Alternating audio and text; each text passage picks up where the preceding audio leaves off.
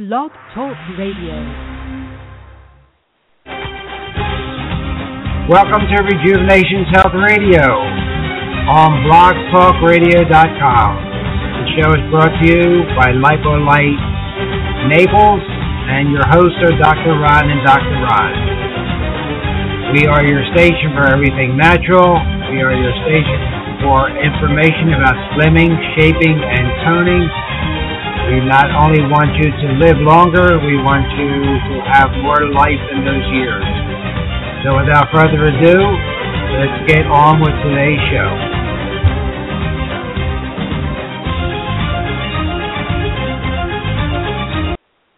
Good afternoon, everyone for those of you in Southwest Florida and all over the country and all over in Europe and Puerto Rico where we have lots of listeners.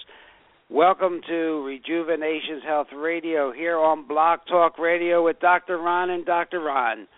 Our call in number is 347 989 8899. 347 989 8899. This show is brought to you by uh, Lipolight Naples, which is your center for slimming, shaping, and toning. We also have functional medicine, Dr. Ron's tremendous chiropractic abilities, and lots of other techniques that he will go into. But we welcome you, we thank you, and uh, we have a great guest calling in today, Dr. Jamie Weaver. Uh, we'll introduce her in a few minutes. She is the latest addition to the Joint Replacement Institute. She is fantastic, and as a disclaimer, I will tell you she has treated both my wife and my mother for fractured ankles. So that's how much we think of Dr. Weaver. So, ladies and gentlemen, a bad attitude is like a flat tire. You can't go anywhere until you change it.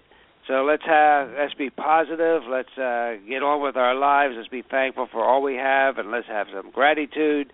Uh, with that, I want to introduce Dr. Ron down in the Naples uh, office where he broadcasts, and I broadcast from the Bonita Springs office. So, Dr. Ron, how are you? Thank you. Thank you. Thank you. Good. Doing good. Good to be back. Uh, great. That thankful that uh, Dr. Weaver was willing to come back on. I know we have a few of our repeat guests coming up that we just got some word of too. So that was great to have people come back on the show spread some uh, some new news about different uh, different areas of health and wellness and medicine. So uh, we always appreciate that for sure. I know our listeners uh, probably enjoy hearing a different voice on uh, Rejuvenations Talk Radio once in a while as well. Uh, things are good. Um, usual things in, in uh, the North Naples Clinic. You know, usually uh, on this show we we kind of kick off our client visits actually a little later on a on a Thursday. So one o'clock hour is uh, is our kind of busy time. Of course, I broadcast from uh, the office itself, and uh, you know, overall, we're really just kind of moving and looking at technology. There's some new things again, as usual, on the horizon that we're taking uh, taking a look at too. Always excited to bring uh, bring new technology and techniques in. So that's uh, that's something I'm uh, focusing on. Is where we're going to shape and turn as we move move toward uh, you know into the new year of 2016. But, but not the rush uh, rush things, but uh, there's just some great things on the forefront. And with Dr. Weaver coming on, the fact that uh, you know she works in, in partnership with Dr. Curtis Biggs, uh, you know, dealing with joint replacements and things. We're doing uh, a whole lot more with the uh, the knee joint pain and neuropathy issues, which I'll ask her some uh, some thoughts about and uh, that's been a good addition because so many people are suffering. And with her addressing the feet, as we talked about a few weeks ago, being the foundation, uh, it'll be a perfect tie-in to some of the things we've discussed on the musculoskeletal realm. So, you know, we covered lots of topics. I've asked everyone, you know, to like both Lipolight Naples and Rejuvenations Chiropractic. If you take a moment and like us on actually Google Plus, it's a extra review that you do uh, liking us, I guess, is more essential on Facebook. But uh, doing a Google Plus review is uh, really important to help spread the word. So it only takes a few moments. Very simple to do. So keep that in mind. And uh, you know, we focused each week on the basics. We try to throw some real basic concepts out there when it comes to health and wellness, not only nutritionally, but looking at things uh, to maintain good health as far as the exterior of the body. Because again, not just uh, you know looking well, but feeling well, and tying those two components, the exterior and the interior, through good proper nutrition and food management, uh, monitoring that weight and that belly fat that leads to the whole host of conditions we talk about each and every week. Uh, my father and I pointing out, you know, the the real simplest of things, which we've talked almost every week on uh, issues of the chemical sweeteners and pesticides and herbicides and hormonal replacements and injections into our food sources and food food chain and drinking water. So just really uh, revisiting those things that that people sometimes hesitate to take seriously, that can make uh, huge changes. So um, yeah, that's uh, that's kind of my open is just uh, you know been excited to kind of bring things to a, core level and do some overview about iodine. Uh, we have some recapping with Dr. Uh, Gillian coming on for thyroid, which has been long, long overdue. Such a, such a chronic disease in this country. Uh, revisiting you know some of the basic things we use in fitness and bodybuilding and weight loss, like the uh, amino acid arginine, and uh, adding in the medium chain triglyceride oils is just game changers and fun things to implement into your shakes and your everyday program and uh, getting back with Dr. Kalish here shortly too on the three body systems. The one I want to focus on coming up uh, is the gastrointestinal system, and of course dealing with hormone and detoxification. Uh, but today we're going to be getting in to the stinky feet. So uh, it's going to be great to have uh, Dr. Weaver back on, and uh, I'll pass it back to my father, and then we'll fire away and we'll get down to the the foundation, which is your feet. So, ladies and gentlemen, uh, here we are at Rejuvenations Health Radio, three four seven nine eight nine eight eight nine nine, and our main office is uh, in Naples at 1575 Pine Ridge Road in the Mission Square Shopping Plaza. The phone number there is two three nine three three one five eight eight six two three nine three three one five eight eight six and a plug for our website, lipolightnaples.com, and that's light with L I G H T. So, ladies and gentlemen, uh, contrary, you know, we talk about high intensity workouts, and as you don't have to really spend a lot of time in the gym anymore. Uh, but you know, what can you really accomplish in two minutes? You can't even boil an egg. That'll set you back about five minutes. But we've got a uh, slick two-minute trick that can add years to your life with almost no effort. Uh, so pick up an hourglass, ladies and gentlemen. Even one from the dollar store will do, and flip it over anytime you're parked in the chair. You know, we talked about jelly in your in your belly. Now we're going to talk about meat on the seat. So whether you're watching TV, surfing the internet, or hard at work at a desk job, keep one eye trained on that hourglass. And when the sand runs out, get up and walk around for two minutes. I don't care if, it's around the room, around the block. All that matters is that you get up and walk two minutes every hour your meat is stuck to a seat. Because new research shows that all the exercise, that's all you really need. This study was done at the University uh, of Utah School of Medicine that tracked 3,200 volunteers for three years and found those engaged in two minutes of light intensity activity each hour lowered their risk of dying by 33%. Ladies and gentlemen, that brief walk is enough to undo the metabolic damage that takes place every time you're in uh, what we'll call the park mode, the damage that leads to heart disease, diabetes, and even death. Studies show that simply throwing in a workout at the end of the day, I'm sorry to say, Dr. Ron, that just uh, this study didn't show that's going to undo the damage. You could sweat and strain and grunt for 30 minutes, 45 minutes, even an hour in the gym, but none of it, according to this study, will make a bit of difference if you're sitting the rest of the day. But that two minute walk can do what all that exercise can't. The new study shows that taking that two minute stroll for every hour spent seated will slash your risk of early demise by a third. And if you have kidney disease, it'll slash it by 41%. So, uh, ladies and gentlemen, two minutes, uh, an hour uh, could add up to 400 calories, but that's not the real thing here. That's ba- barely a meal. It's not the calories at work, it's something far more important. When you sit, your blood starts to pool and your metabolism slows to a crawl. The longer you sit, the bigger the damage and that in turn leads to problems with hormone regulation and insulin. And have we talked about those two problems this past year? So standing up, walking around, even for two minutes, it hits the reset button. It rewinds your metabolism and gets your blood flowing again. So if you want to prevent disease, if you want to extend your life, Uh, forget about running and forget about the gym. If you uh, and forget about counting calories. Just stand up and stroll around instead. Walking tall, two minutes at a time. Study after study has shown that you cannot keep your meat on that seat and be healthy. So that is my medical moment of the day. My medical thought for you is to make sure you stay active.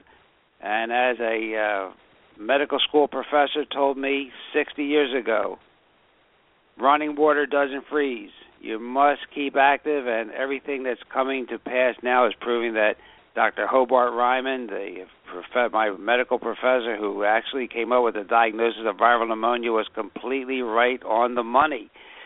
So, Dr. Ron, you must get up and walk around.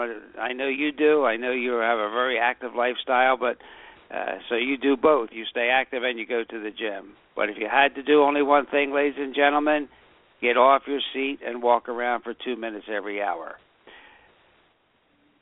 So, uh, about 15 minutes after the hour, we will have Dr. Jamie Weaver on the show. She has uh, been on the program before and fielded lots of questions related to feet and ankles.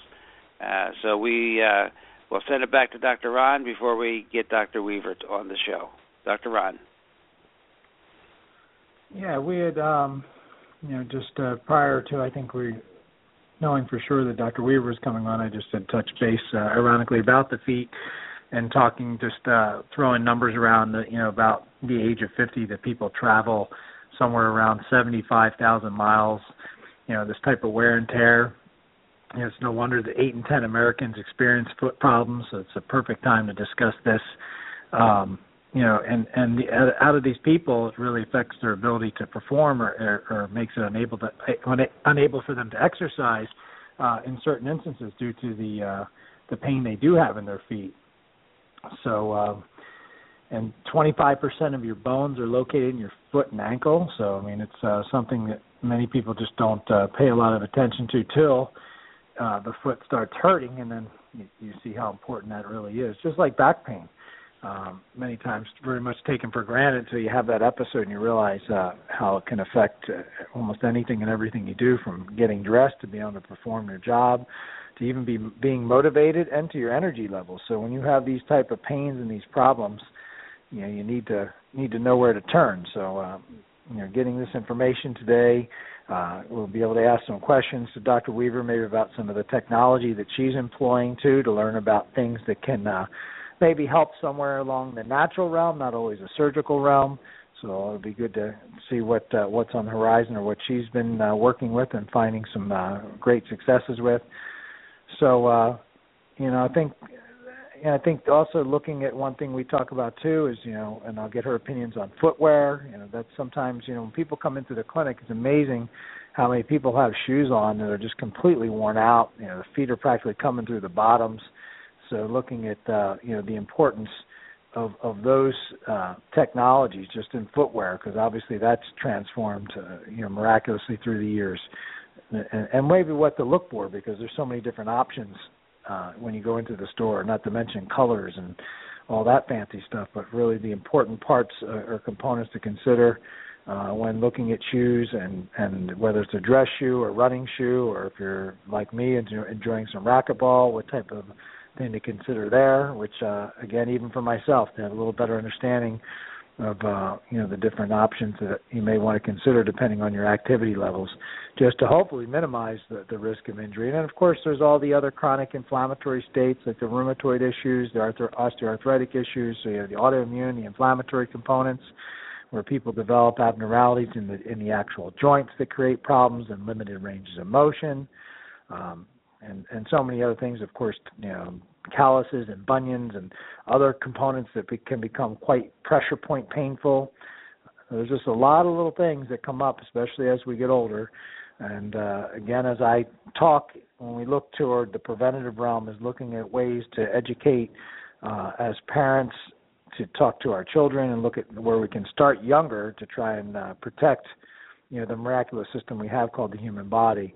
So that's always uh, where I like to take a look too. Is where can we, you know, point out and educate to the youth or to the younger individual to, uh, you know, help slow down some of the damage that can occur just from, uh, you know, not taking good a- good action and good care, and m- many times just due to you know due to lack of knowledge.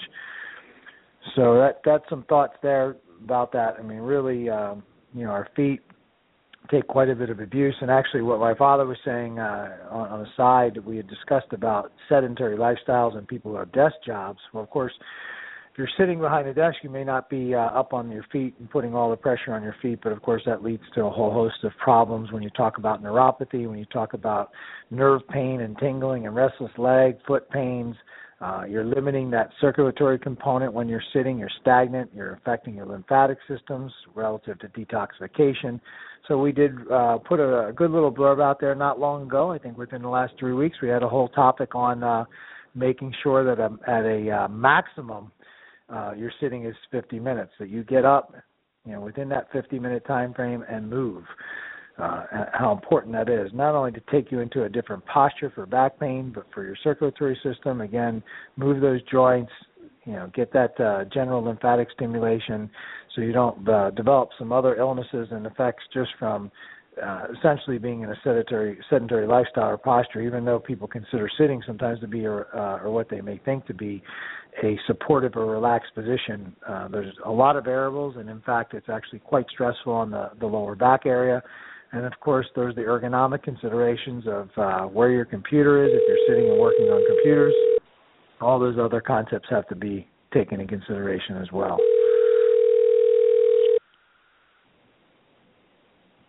I hear someone dialing in, so maybe we have a surprise. So anyway, that's uh, some things we've covered, and uh, get, I think we're going to get ready to uh, allow. I think Dr. Jamie Weaver is uh, is available for us, and uh, we'll get an introduction, get some background on uh, you know where where she came from educationally and uh, her focus, and uh, we have some questions for her. So let's see, uh, Dr. So Weaver. Dr. Ron, why don't we why don't we go to a commercial? And I will. I think Dr. Weaver's phone got dropped. I will. Re, I will call her, and uh, we'll come back with her. Okay. That sounds perfect. Why don't you take care of that, please?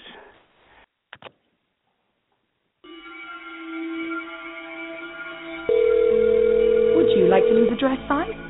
Welcome to Lipolight, the intelligent, non-invasive alternative to liposuction. Lipolight is a revolutionary treatment for body shaping and fat reduction. Over a course of treatment, you can easily expect to drop a dress size. The red light generated by the Lipolight body sculpting system safely penetrates your skin and is absorbed by your fat cells. This stimulation opens pores in the fat cells, breaking down its contents, allowing the fat to escape, a process known as lipolysis. Your fat cells will then shrink whilst the excess fat is safely removed by the body's natural metabolic process. All you have to do is lie comfortably on the treatment couch for approximately 20 minutes whilst the light releases the fat from Your call has been forwarded to an The course of automated voice messaging system. over a four-week period Two, for best three, results. nine, You seven, may feel seven, a gentle warming seven, sensation three, light zero, to release six. fat. After each treatment, exercise is recommended to accelerate the removal of the released fat from your body. These results can be further enhanced and maintained with a sensible diet and exercise program. Lipolight is safe, affordable, and helps to improve your health and well-being for years to come. For more information, Please call Lipolight Naples at 239-331-5886. 239-331-5886. That's Lipolight. LipolightNaples.com. Check out our new website. We uh, did update that, so I just wanted to step in there. It is www.lipolightnaples.com. And uh, let's see if we've gotten uh, reconnected here and see if we have Dr. Dr. Jamie Weaver available.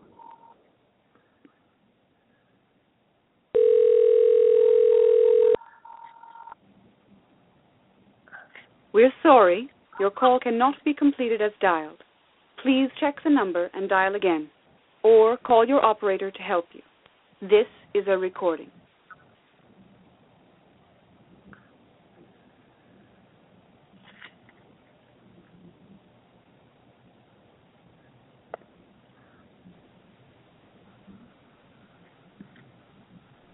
All right, so let's see what's happening here. I know we're having uh, guess difficulty connecting. Sorry about that interruption and the little dial tones there in the background. We're uh, trying to connect up.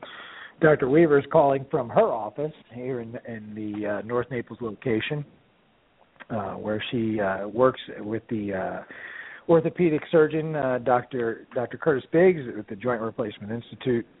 And so, uh, again, we're, we're lucky to have her come online. If we can get her patched in here, then uh, we can get started. Dr. Dr. Weaver, are you on?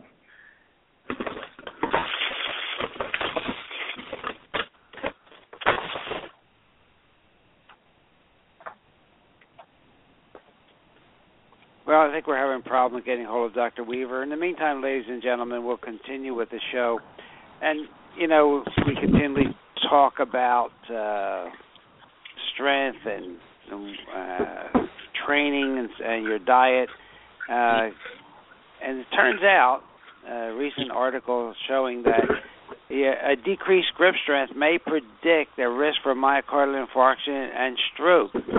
So, lack of muscle strength may point to an increased risk of a variety of detrimental outcomes, including cardiovascular and non-cardiovascular strokes. So the current analysis was 140,000 adults from 17 countries, and it showed a highly significant inverse uh, association between grip strength and all causes of cardiovascular disease. So, you know, if you're uh, losing your strength, if you're not feeling as strong as you think you should, it might be significant for you to uh, start training. So, um, ladies and gentlemen, uh, I see that we have a couple other calls here. Dr. Ron? Yes. All right, I'm going to, uh, you're on two lines here. And let me just see who's on the other one.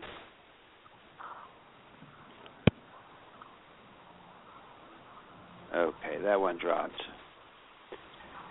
All right. Well, I don't see Dr. Weaver, and I have not been able to to call her. So uh, I have some things we can talk about. We can talk about adrenal fatigue. Uh, we can talk about problems with the, the the the feet and ankles if we need to. Uh, and I'm sure you have some things uh, prepared today also. So with that, uh, let's get our thoughts together and I was prepared for Dr. Weaver, but we can talk about blood pressure medications, mercury fillings, and obesity and the microbiome that really was made famous by our local Dr. Perlmutter, who started talking about the you know the the the bacteria that are necessary for us to live, both in our mouth and in our gut, and maybe even in our brain. So uh, maybe we will uh, uh, go uh, in that tangent, and if Dr. Weaver calls in, then we will uh, go ahead and have her on the show. Is that is that okay with you, Dr. Ron? Yeah, that's fine. Is that seven seven seven? Is that not her? Did you activate no, that? No, that's not her. No, that's not her. Uh, okay. That's one of our listeners that's just listening, and uh, that is not her. Okay, fair enough. I'll, I'll do, yeah. That's okay. So okay. that's where we are. We move and there, she she apparently her office is busy too. She may have had a surgical emergency. Uh, she act, actually she does operate, and uh, she is a surgeon. She has great training from the Kaiser Permanente group. Uh, she's a distinguished physician uh, in this area uh, with great surgical technique, and occasionally uh, she gets called away on an emergency, and uh, I think that's where where we are right now. So let me just from a medical perspective, as you know, Dr. Ron is a chiropractic a physician and a neurology uh, board certified by chiropractic neurology, and I am the medical physician of this team. And just talking uh, a little bit about blood pressure medication. You know, if you're on it uh, and you're over 70, you're more prone to falling. But let me just talk to you about a combination of pills uh, that that could really put your life in danger. So if you're taking prescription drugs to treat high blood pressure, uh, I want to talk to you about this. Uh, the the uh, a threat of kidney failure, dialysis, and even a fatal heart rhythm disorder, just for, for taking two of the most popular medications on the market. Let me just tell you that if you lived in Paris, London, or Rome, your doctor would have already been alerted uh, to these side effects. In fact, in fact, doctors and patients all through the European Union countries and Canada have already been told that combining an angiotensin uh, blocker along with an angiotensin uh, inhibitor can be deadly, but our government is still refusing to warn doctors here in the United States. And uh, I don't know what they're waiting for. There was a Dr. Franz Messerli who he spent six years banging his head against the wall, I guess, because uh, Dr. Messerli helped found the American Society for Hypertension. He's authored more than 600 scientific papers. He's considered one of the top blood pressure experts in the world and he can't get his own government to listen to him. Uh, he first proved in 2009 that combining the angiotensin 2 receptor blockers, they're called ARBs, with the angiotensin converting enzyme inhibitors, called ACEs, can be fatal, and he proved it again in a study published just two years ago. When the drugs are used together, as they often are, they can cause hyperkalemia. Translated, it that's a very high potassium in your blood Super high levels of potassium then can send your heart into deadly arrhythmias. The drug Duo can also trigger dangerously low blood pressure and kidney failure that could leave you on dialysis. Now that that, that should be enough for the FDA to warn the physicians about that. But that's been enough for the rest of the world. Uh, European drug authorities have issued warnings about the medication combo. The Canadian F, uh, version of the FDA has issued warnings the Canadian Heart and Stroke Foundation issued a national press release warning. Uh, but while the rest of the world has sprung into action, Dr. Messerli says the FDA has been dragging its feet and allowing thousands of patients to be exposed to these potentially har- harmful combination therapies. So the FDA, in fact, just recently rejected a petition for a black box label warning for the United States. Um, so, translation The FDA understands that the drug combination is risky and potentially fatal, but they're not going to issue any warnings until enough people are harmed or killed. So, let's not wait, wait around for that, ladies and gentlemen. Check the generic name of any blood pressure medication you're on. If the name ends in sartan, for example, azilsartan, candesartan, or irbesartan, it's an ARB if the drug name ends in pril, like benazepril, captopril, it's an ACE inhibitor. So if you're on these drugs, they should not be combined because everybody but it, uh, the United States FDA is warning physicians not to combine these two medications. So ACE inhibitors along with ARBs, a deadly combination, ladies and gentlemen. So Dr. Ron, what you got for me? Well, I think I see Dr. Weaver. I think I see Dr. Weaver. I'll, I'll check it out, and I'll uh, I'll just. Dr. Weaver, is that you there? It is. I'm so sorry. I got a little held up. Well, we figured that. We we we made the excuse that you had emergency surgery, but now we can be honest. Ladies and gentlemen, uh, it is Dr. Weaver on the line, and we don't won't have, we will go in more into medical complications and other things next week. Just want to introduce Dr. Weaver, Weaver for the second time on the Rejuvenations Health Radio. Uh, she is a partner in the Joint Replacement Institute in Naples, Florida. Uh, she completed a residency program at San Francisco Bay Area Foot and Ankle. Uh, she's affiliated with, which is affiliated with the Kaiser Permanente and University of California, San Francisco. Uh, she's been practicing practicing here in Southwest Florida. She's a has distinguished herself, and as I said, she has treated both my mother and my wife. So I am a little bit uh, prejudiced toward Dr. Weaver. And uh, with that, good afternoon, Dr. Weaver. Good afternoon, it is. Thanks for having me.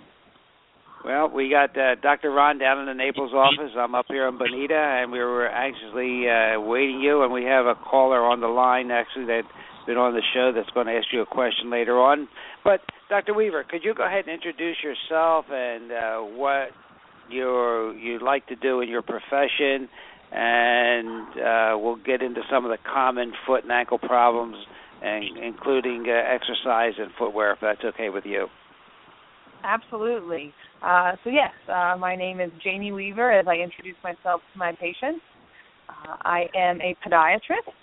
Um, I focus on foot and ankle. Uh, my practice is primarily surgery, but there certainly are a lot of non-surgical um, treatments and modalities that I use. For the most part, patients walk in with foot pain, different types of deformities, bunions, hammer toes, um, arthritis, different parts of the foot. Um, I'm constantly uh, amazed um, and intrigued by the foot and ankle uh, from a biomechanical standpoint, from a quality of life standpoint. Uh, I'm very enthusiastic about my practice and helping my patients. Excellent. What what uh, from a surgical point of view, what is the most common surgery that that you perform?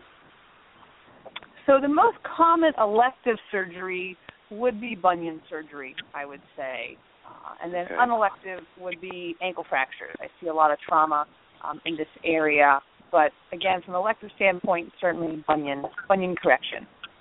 And the most common medical condition uh, that you do treat, like Achilles tendonitis, I don't know, or plantar fasciitis, are they up there?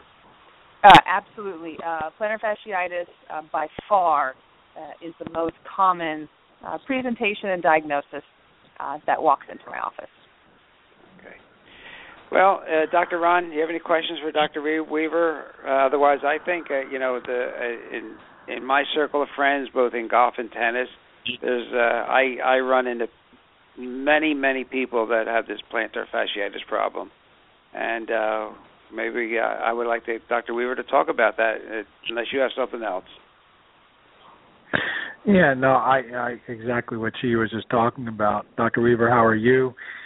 Dr. Ron Excellent. Jr. here in in your in your neighborhood here. Yeah, I mean the most common thing that uh that I typically see with the foot and ankles or with respect to the foot is certainly uh that morning pain relative to uh the the fascial contracture, you know, the plantar fasciitis and and generalized uh you know heel pain relative to heel spurs, shin splints from our runners and our athletes and of course the the the almighty neuropathy is a fairly large uh, you know diagnosis uh, with a lot of people that come in too for very for a variety of reasons. Uh, so yeah, I mean plantar fasciitis is certainly a, a great place to start. I know there's a lot of listeners that have this problem and uh, try various tactics to to remedy it. I know I've had it myself. Plus, I have heel spurs on both feet, and I've suffered for an eight month stretch stretch at certain periods to try and uh, get to where I am back today, where I'm asymptomatic. So sure, let's uh, let's hear it from the expert. Well, essentially, why it's so common is that it, it really does affect everyone. It does not discriminate. You could have a high arch foot, a flatter type foot. You can be young. You can be uh, with more mileage on your feet it does not discriminate. Uh, you can be a couch potato, you could be a marathon runner. So it really involves and affects everyone, and everyone's got t- two feet, so that leads to a lot of diagnoses. Um, in terms of plantar fasciitis, uh, from my standpoint, the most important thing is that patients understand what the process is, because if they understand the process, the treatment makes sense, and then uh, we tend to have good results, and patients move on uh, and enjoy their lives. So, um, as uh, Dr. Ron Jr. was talking, uh, the first step out of bed is what we always ask those patients. How is that first step out of bed? And they all cringe, um, seem to have flashbacks of that first morning step, which is very, very painful. And mechanically, the reason that happens is that plantar fascia, it's that thick band on the bottom of your foot. When you sleep, uh, it tightens up and you take that first step and it pulls and tears. So you really want to think of the plantar fascia as a rubber band, and you have a rubber band problem. That rubber band is too tight, and that's really as simple uh, as it needs to be, or complicated as it needs to be. It is a rubber band problem, and the rubber band is too tight. And when something's too tight, it pulls and tears. So the treatment is therefore uh, related to loosening up the rubber band and supporting the rubber band. Okay, so, so a practical uh, uh, advice for someone that that say plays tennis regularly or Uh, is there a prevention? Is there something to do when you get out of bed in the morning? Is there something to do later in the day or post exercise that you recommend? Certainly. So if you're not uh, dealing with uh, active plantar fasciitis or it's been part of your past but you're asymptomatic, uh, the key is really stretching and warming up the foot and ankle before you take that first step out of bed. Uh, you don't want that to be so jarring on your joints. So simply doing some light stretching, five to ten seconds of light stretching would make a difference with that first step out of bed. Um, and then in terms of throughout the day, always a good idea to be in good supportive shoes, arch supports or custom orthotics, and okay, to avoid so... barefoot. Barefoot walking on our tile and hardwood floors keeps me in business. I'm sure everybody thought it was the pointy toe shoes, but I guarantee you it's the hardwood floors and tile. Wow, that's an interesting fact. So, uh, if you're going to Earth, if you're going to uh, connect to the uh, to the Earth and to the to the surface, you want to do it on, I guess, in the sand. Uh, beach walking is I'm a, certainly a fan of. That really is going to work all the muscles, the ligaments. Um, so as long as you're asymptomatic and stable, beach walking is acceptable and a great form of exercise and strengthening and in a way physical therapy. But at the same time, uh, there is there is a, a balance there in terms of barefoot walking on the sand. But we're here in Naples. I think everyone listening has worked hard uh, to be here in Naples. So my priority is is certainly allowing my patients to enjoy uh, a good uh, barefoot walk on the beach. Maybe not every single day for six miles, but certainly enjoying uh, what Southwest Florida has to offer. Excellent. And once you develop the condition, uh, I, I've heard of people getting steroid injections, laser treatments, uh, exercise treatments, uh, putting them in a cast or in a boot. Uh, is there a general uh, pro- uh, program, an algorithm that you use with people with plantar fasciitis? Uh, plantar fasciitis. Absolutely. My office has a very clear protocol on how we handle first time heel patient visits and subsequent visits.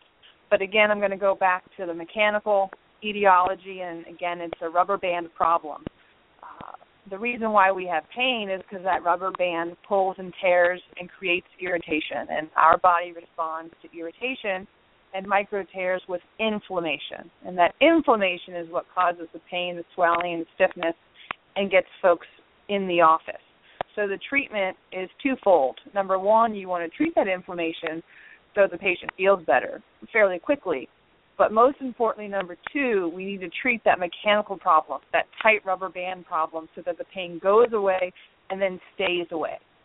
Uh, so, in terms of the inflammation, that's where the cortisone injections do come in uh, to play.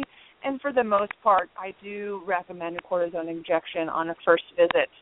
Uh, and I would say I do so out between 50 and 80 percent of the time. Patients are willing to do that, and uh, I would say greater than 90% they're happy with that decision. It's never quite as bad as what they think it's going to be. Uh, so managing the inflammation is important.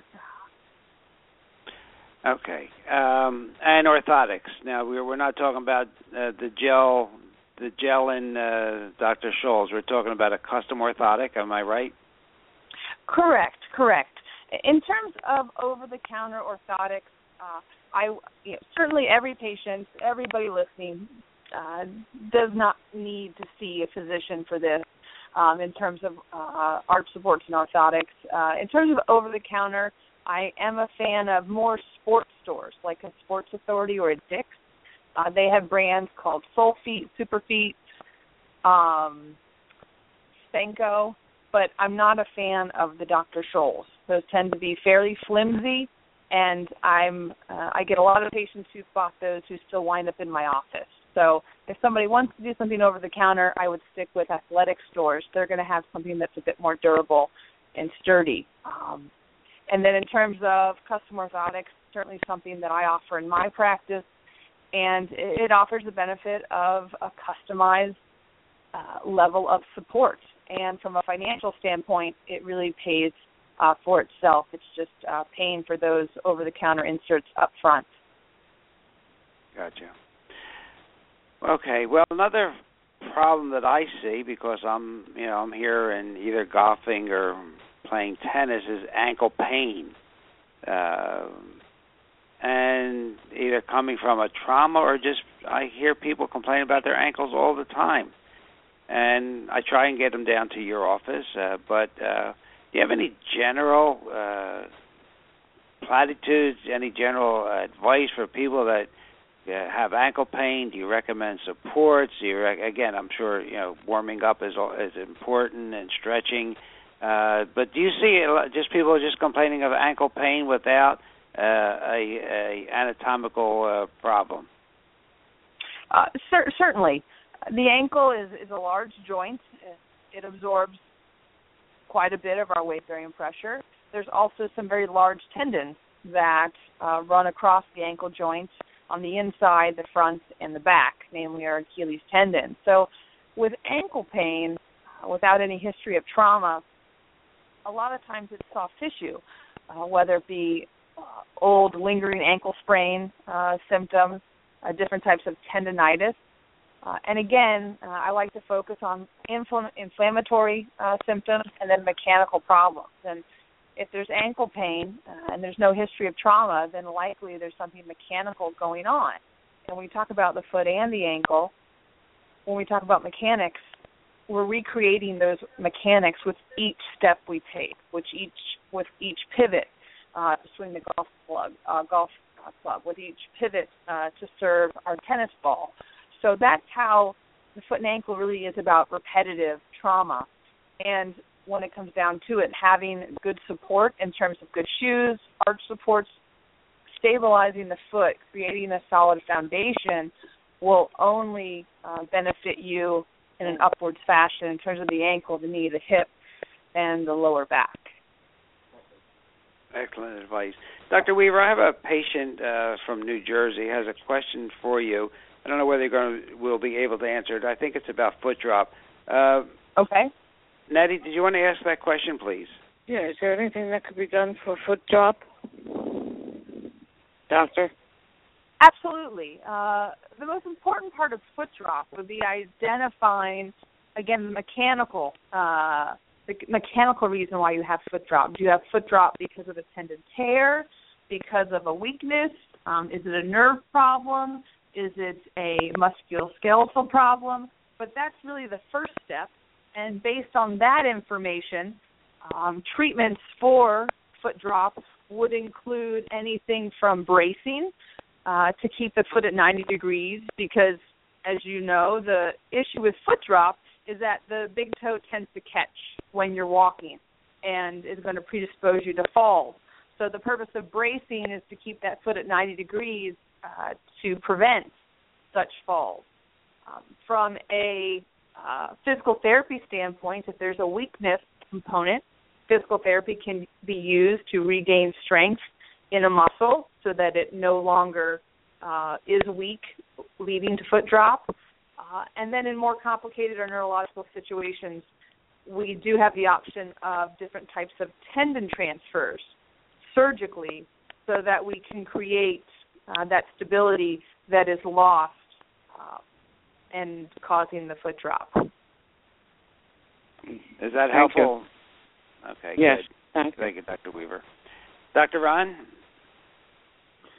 Yeah, and and as Dr. Weaver was saying, I mean, there's a, certainly uh, foot drop. A lot of times could be associated with stroke. It could be uh, certainly a neurological disconnect, and then of course, Dr. Weaver, I guess you would talk about an, an AFO or what they call an ankle foot orthosis, is basically holding the foot in position so someone doesn't stumble upon themselves because they no longer have the uh, neurological connection to the muscles to bring the foot up uh, out of the person's way as they take their stride. So then, you know, there, uh, you know, for me, foot drop tends to be a huge concern, a huge red flag. Uh, if it isn't just uh, directly relative to a fracture or something like that, that's uh, in the orthopedic realm and not the, the neurologic realm. Correct. That, Well, that- that's the most important distinction to be made with foot drop is, is is why is the foot dropping, and then treatment courses are fairly are fairly clear. But etiology is is certainly the most important, as Dr. Uh, Ron Jr. mentioned. The Well, other thing, uh, back to plantar plantar fasciitis, I was going to ask Dr. Weaver, and last time she was on the show, I mentioned I see a lot of people and a lot of catalogs now have the dorsiflect. I don't even know the appropriate name. The sock that you can wear at night that pulls those toes back, so you don't get that uh, relaxed effect or collapsing effect of the foot, getting that rubber band uh, tightening, you know, issues. Uh, what do you think about those type of nighttime stocking type wear uh, appliances? Absolutely, the night splint is a enormous component to treating the mechanical problem. So, first time heel visit patients do uh, get a night splint in my office, and the purpose of that night splint, as you said, is to keep the foot at 90 degrees so it does not relax and that rubber band does not tighten up, therefore improving that first step out of bed first thing in the morning. I do find that many times uh, patients are not able to tolerate the night splints throughout the night, and I can't blame them. Uh, I've tried them myself, and they can be uncomfortable. So whatever use someone can get overnight, I'm happy with. But it certainly can also be used during the daytime if somebody's watching a sporting event reading a book, working on the computer, any period during the day when someone is going to be off their feet for about 20 minutes, it can still be valuable.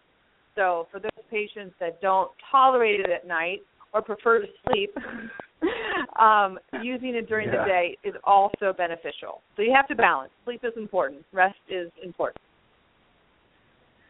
And how, how about like besides the surgical realm, um, in your practice, you know, even with respect to heel spurs, there's tech, there's terminology out there and, and uh, technology known as shockwave therapy. There's obviously red light cold laser therapy. There's the strapping and taping techniques that a lot of athletic trainers employ, uh, as well as podiatrists. Um, what's your thoughts on some of those uh, those realms when it's not a, a surgical repair type of issue? Uh, yes, the uh, the laser option, the shockwave option are all out there. I do have a few colleagues that I know have used the laser in the office and are very pleased with the results. It's not something I offer, but I'll be honest, I had a conversation with them uh, a few weeks ago, and it was something I wanted to look into to give patients an option uh, when symptoms are not resolving as quickly as we'd like. Uh, with that said, I would say at least 50% of patients who come in with heel pain initially are 100% better within two to four weeks. It's really the that 10%, that 15% where symptoms linger past the four week mark when these type of modalities would be used. In terms of the shockwave, uh, that's not something that I offer in my office. Uh, I haven't found um, a need for that in terms of getting patients uh, feeling better ultimately, but I do know that it's out there, and I'm certainly a fan uh, mostly of patients getting better. So if that's something that a patient wanted to look into, it's certainly worth worth considering. Uh, you know, effectively the shockwave therapy, uh, you know, beats up uh, the plantar surface of the calcaneus where the plantar fascia rubber band attaches to, uh, with the goal of restarting the natural healing cascade. So it's a way of really inducing trauma to try and restart again the natural healing cascade. And whenever we talk about inflammation, uh, inflammation gets a bad rap. Uh, with that said, inflammation is the first phase in healing. So inflammation is is our friend. Inflammation just needs to organize and move on to healing. And in these types of instances with plantar fasciitis, Achilles tendonitis, um, you know, uh, etc., that inflammation sticks around and becomes chronic, and that's when it's not helpful. So some of the mechanical treatments are about restarting that healing cascade, uh, which also can be done using the PRP injections, which have been uh, made more popular thanks to professional athletes. Uh, the PRP effectively, we draw the patient's blood, we spin it down, uh, and we re-inject the uh, plasma-rich cells into the affected area uh, to effectively concentrate uh, healing potential to again restart that healing process uh, and and allow patients to feel better. And we do use Arthrex here in this office. We like to support our Naples uh, businesses. So Arthrex is uh, our provider for that service. Gotcha. Yeah, I'm glad you mentioned that. I know that's become uh, very popular. A lot of patients have talked about that. I've had excellent results with that. Uh, unfortunately, that's not covered by insurance, so that can be a bit pricey. But uh, I've yet to have anyone uh, really regret um, that out-of-pocket um, bruise for the results uh, that they're getting in the office. What uh, for our listeners? Uh, I know there's a range, but how how expensive is it for someone that would just want to have an idea uh, to have that done? If it's uh, you know something done in your realm in the foot. I, I would suspect um, that that you're gonna you're gonna find that between 500 and and 800. I would suspect, uh, and typically a single injection is sufficient for PRP. I, I've not had to use more than one injection uh, on any patient uh, with PRP. No, that's good. That way, people have an idea that it's not totally astronomical. It's something that's uh, you know very affordable for most people that are really suffering as an option, even though it's not not covered by insurance. It's good that way listeners have some some idea. Um, and for uh, I had a, a client come in the other day uh, with specifically with respect to heel spurs, and they had asked, uh, do do podiatrists uh, uh, do you normally consider doing a surgical procedure on a heel spur? Because I really didn't know the answer to that. I didn't think so, but I said I would ask you. Uh, so no, certainly when we see heel spurs on X-rays, uh, that's not something that uh, uh, points us in the direction of surgery. Uh, you know, maybe once a year I have a patient who has such a significant heel spur and has had chronic plantar fasciitis and has been unsuccessful with physical therapy, cortisone injections, night splints, orthotics, all of these things that have been asked of them and they deliver and are still unhappy. If I'm going to go in surgically to release the plantar fascia, release the rubber band, because remember the rubber band is what's causing the bone spur. The rubber band is tight and it pulls and tears where it attaches to the bone. When the bone's irritated, bone only knows how to do one thing, make more bone. So that's how the spur comes to be. So again, it really comes down to that rubber band. It is a rubber band problem. Uh, so again, not to get off a point, if I'm going to go in surgically and release that rubber band, I am going to uh, I am going to clean up that spur uh, to give that a better contour. And a lot of times, if you have a spur that is that gnarly, you're going to have a lot of inflammatory, a lot of scar tissue. There's just going to be, for lack of a better word, a lot of gunk that's surrounding that area that is just uh, causing unhappiness. Gotcha. All right, so Dr. So, I Weaver, mean, just, you- just for our listeners, that PRP is uh, just so we can translate it for them is platelet-rich plasma, and it does Correct. have growth factors associated with it, with it, correct? Correct. And and uh, so they would have their blood drawn. It would be centrifuged, and then the platelet-rich plasma that separates out would be the the the part of the uh, blood that was drawn that would be re-injected into them. Correct. So my question would be, so that's platelet-rich plasma, which uh, is new for me since I retired uh, 10 years ago, but we did a lot of prolotherapy during my career in pain management with the dextrose solution, B12, et cetera. Is that still a part of uh, uh, treatment? uh, To, you know, because we, as you said, we are inflammation could be our friend if we could control it. Is that still part of the treatment program? that's still something that I will consider with patients. Um, I did that on a fairly regular basis a few years ago uh, because, from a financial standpoint, that was more affordable for patients in terms of injections and patients who had failed cortisone injections. It works especially well on the Achilles tendon where we don't like to use cortisone. Um, with that said, it's not something I've used uh, recently in my practice. Um, but I would certainly be open uh, if I had a, the right patient uh, to offer that possibility. There's a number of compound pharmacies in the area that can um, uh, can make that uh, for me. And like I said, it it's a good option from a financial standpoint because a lot of the injectable out of pocket as we spoke are are quite pricey whereas for the prolotherapy I was charging uh, less than a $100 per injection which for a lot of people is a lot easier to uh, to swallow. Excellent. Well, ladies and gentlemen, we are talking with Dr. Jamie Weaver. At uh, she's located at 1250 1250 Pine Ridge Road in Suite uh, 203, I think, uh, in Naples, Florida. And her phone number there is two three nine two six one two six six three. If you care to have a consultation uh, with Dr. Weaver, the, she can be reached at two six one two six six three.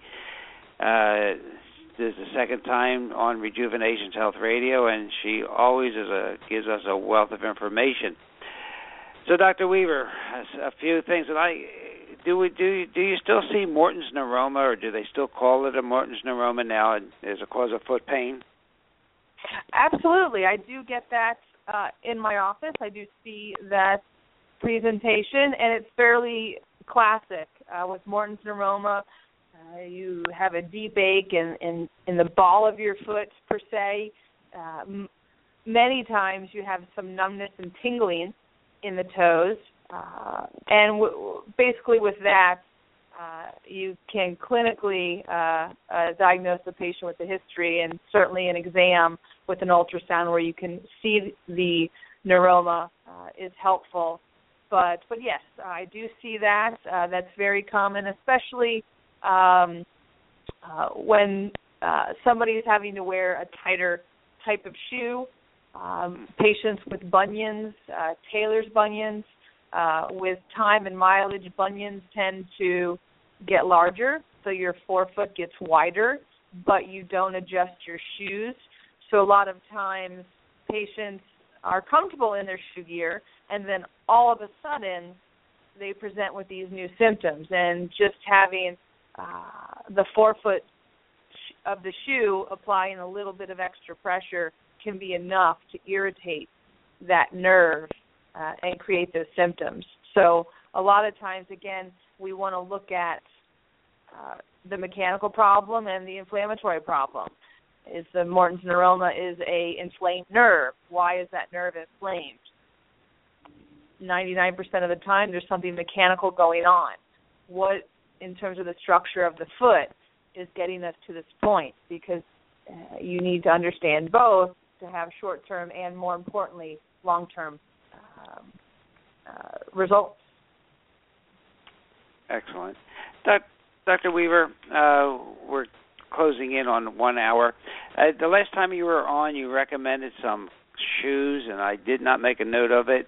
Uh, you recommended some casual wear, and uh, maybe some. Maybe we can uh, close by just some general uh, advice to our listeners about how to take care of their feet, what type of shoes to wear, and so forth, the, to prevent some of these problems. Absolutely. I, I recommend, uh, I send my patients to, in Naples, uh, to Snyderman's, and uh, north uh, to Foot Solutions at Corkscrew and 41. And both of those establishments uh, understand foot deformities, understand foot pathology, pain, and how shoes affect that. So it's it's important from my standpoint that patients are educated as to their feet, their biomechanics, and then what shoes work best for them. And at those establishments, all of those questions will be answered and the patient will be educated. Um, uh, so I like patients to start there, educate themselves, and then it's easier to branch out. Um, in terms of brands, uh, I'm a big fan of Brooks sneakers. Uh, Naot Comfort Sin sandals are very good, very supportive, especially here in Naples, Southwest Florida. You want to have open toe shoe options. In addition, uh, OOFOS, O-O-F-O-S, is a sporty sandal that is very comfy, very cushy, but extremely supportive. It's an interesting dynamic. I'm not sure how it works, but it does. You can get those at the Foot Solutions I spoke of, and I know Fit to Run has them as well, which there's a store in Naples. And somebody mentioned to me that there's also a store in Coconut Point Mall. I haven't laid eyes on it, but uh, that could be possible as well. Okay, F, that is O O F O S. Correct, correct. In, oh, in my family, we wear those shoes in the house. Those are our house shoes. That way, we're all in supportive shoes, not barefoot, but at the same time, they're only in the house so they stay clean and tidy. And then we have our outdoor OOFOS. Excellent. That's great advice. Well, we'll we'll we will bring that up again in, in later shows. Well, Dr. Ron, I think again, Dr. Weaver has given our listeners a, a lot of good information. And uh, do you have anything else before we uh, let her loose? No, I mean that they're the basics I wanted to cover because that that is you know, plantar fasciitis, heel spur. We didn't touch much on uh, we didn't get the shin splints, but I mean they're, they're the things that uh, that I you and I both see all you know and have seen all the time, and just the questions of what you said. Shoe wear is always a, a question. I thought it was good she brought out about walking around the home because my kids never have shoes on. Uh, I don't feel comfortable walking on uh, hardwood or tile floor whatsoever without at least a sandal support or something like that personally. And then the other last thing I was going to uh, ask Dr. Weaver just some of the things that you and I have done with patients, like uh, using a golf ball, tennis ball, while they're sitting uh, on the couch to massage that rubber band, that fascia under the foot, using a, a frozen water bottle to cool the tissue and roll that back and forth for people that come home from tennis. Their feet are a little sore. They don't have quite an outright symptomology, but they ache. You know, I know that happens with me sometimes when I take my dress shoes off, even though I wear what I'd like to think is a pretty good orthotic. Um, you know, sometimes I'll come home from work and my feet ache a little bit. So just uh, from a preventative management point of view, like you just asked her for footwear, uh, just kind of to wrap up, if there are any any things like that that I just mentioned that uh, she finds as handy little tricks to help manage things. Again, on the natural realm, through you know that would be more massaging, stretching, and of course there are some strengthening exercises people can do with therabands and whatnot to pull their toes back to strengthen some of the surrounding musculature, uh, you know, within the calf, the shin, and the and the forefoot and ankle as well. So that was that was kind of my last thing just to touch on, since that's some of the things you taught me, and that we've used in the office here as recommendations. So I wanted to ask Dr. Weaver if there's any, anything um, you know out of those thoughts that she recommends, just as a quick quick thing to add in. That's a great addition. The tennis ball, foot roller, frozen water ball, all those are good options. And when we spoke about first early morning stretching, the key to stretching is to again the hallmark of plantar fasciitis is that pain after inactivity with the first step. So you start with stretching, uh, you take off your night splint, and then you do your stretching, and then before you take a step out of bed, the tennis ball uh, foot roller works very nicely, and then going into a nice pair of OOFOS really makes that first step out of bed more comfortable. And then throughout the day, if you've been sitting down for a lunch, you had uh, some work at the computer, uh, using the tennis ball at that time. Again, the key is to wake up that rubber band, loosen up that rubber band. So again, the tennis ball, the golf ball. Golf ball, I think, is probably not for everybody. That can be a little bit firm but for some patients, uh, that's exactly what they need. So that would be a personal choice for patients, golf ball versus tennis ball. But, but yes, having that under your desk, um, in the passenger side of a car, um, if you have a long drive, or on the airplane when you're traveling. Uh, if you're fighting plantar fasciitis, a lot of our patients are traveling all over the world, and when they go on a plane, that's the most likely time for them to recur because they're sitting in airplane terminals, they're sitting on the airplane. So using the tennis ball to warm things up uh, with the rubber band is excellent as well. So thank you for that reminder. And how about one last thing that just came to mind? How about those half moon, uh, like it's like a plastic shell people put in their bathroom while they're brushing their teeth, and you can actually just stand on those. I don't know the name for them, but I've seen them, and uh, I know a few people that actually use those or, or while they're just standing, maybe brushing their teeth at the sink, it really gets a, a nice stretch and, and really enhances that arch. It's another little thing. I don't know if you've ever recommended those for you know when people are in the kitchen or any of that type of thing.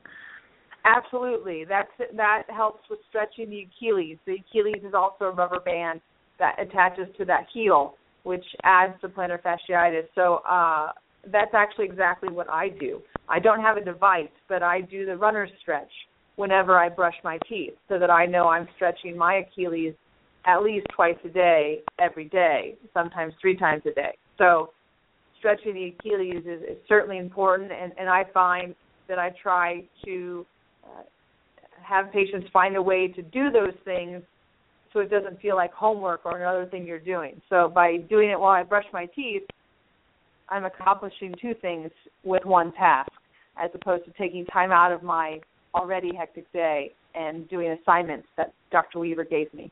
So uh, that's a great right. way to incorporate stretching. It also can be when you're making your morning coffee, um, how you read your morning newspaper. Uh, I ask patients to simply find a moment in your day where you can hold this position and still accomplish another task that you do every day. And that's a great way to keep uh, patients um, consistent and long term uh, results with those good habits. Super, very good. Well, that was that was the the things that I had uh, as the tail end of the show here, just to make sure we touched. Only because you're the expert. We just have some concepts that we've used in articles I read in my literature uh, that seem that seem viable, but it's always good to get uh, get your twist on it. And sometimes there's just a lot of things out there that I haven't seen or have any knowledge of, just because it, it's targeted toward the people who focus on caring for the feet, which is not necessarily uh, my whole focal point or whatsoever. So I'm glad to get confirmation. Our listeners get to hear that too. That some of the basics that have been used for years are, uh, you know, still apropos at this moment in time. So that's great. Well, Dr. Absolutely, Weaver, anatomy, anatomy is anatomy. Yeah. Thank you so much, Dr. Weaver. Uh, it's a pleasure having you on. I'm sure uh, our listeners have learned a lot today. And, and dear listeners, if uh, you want to hear this show again, it is archived and it will be available uh, for 24 hours a day, a half hour after the show ends. Uh, if you want to listen to Dr. Weaver, and if you've missed anything about the shoes she recommended or the exercises that were recommended, and we really want to thank her and give her a big round of applause. And, we, and remind you that she is is uh, located in, in Naples, Florida, on 1250 Pine Ridge Road and her phone number is two three nine two six one two six six three. Dr. Weaver, thank you so much, and uh, we hope to have you back again. I look forward to it. Thank you, gentlemen. Thank you. Thank you, Dr. Weaver. I appreciate it. Yep. Have a great uh, holiday weekend. Thank you. Same to you. You too. Okay, doctor. Well, ladies and gentlemen, there winds up another uh, uh, Rejuvenations Health Radio program. I want to thank uh, all my former classmates since I just returned from my 50th medical school reunion in Philadelphia at Drexel Medical University and have been inducted into the Golden Dragon Society there at Drexel University College of Medicine. So I want to thank all of my classmates, all the people that made that uh, reunion a, a, a tremendous success. So with that, Dr. Ron, I think uh, another great show. I think our listeners uh, learned a lot today, and uh, so did I. And uh, I'm going to go look into a pair of OOFOS for myself. It sounds like an interesting shoe. And uh, uh, I have nothing till next week. How about yourself? That's it. Another wrap. I appreciate Dr. Weaver coming on. Of course, that was excellent, and uh, it's nice to cover some real basic, simple concepts that a lot of people are having trouble with. So. Everybody have a great week. Have a great holiday Memorial weekend, and uh, catch you next time. Dr. Ron Dr. Ron I've left the building. Thank you for listening to Rejuvenation Health Radio here on blogtalkradio.com. See you next week. Ciao.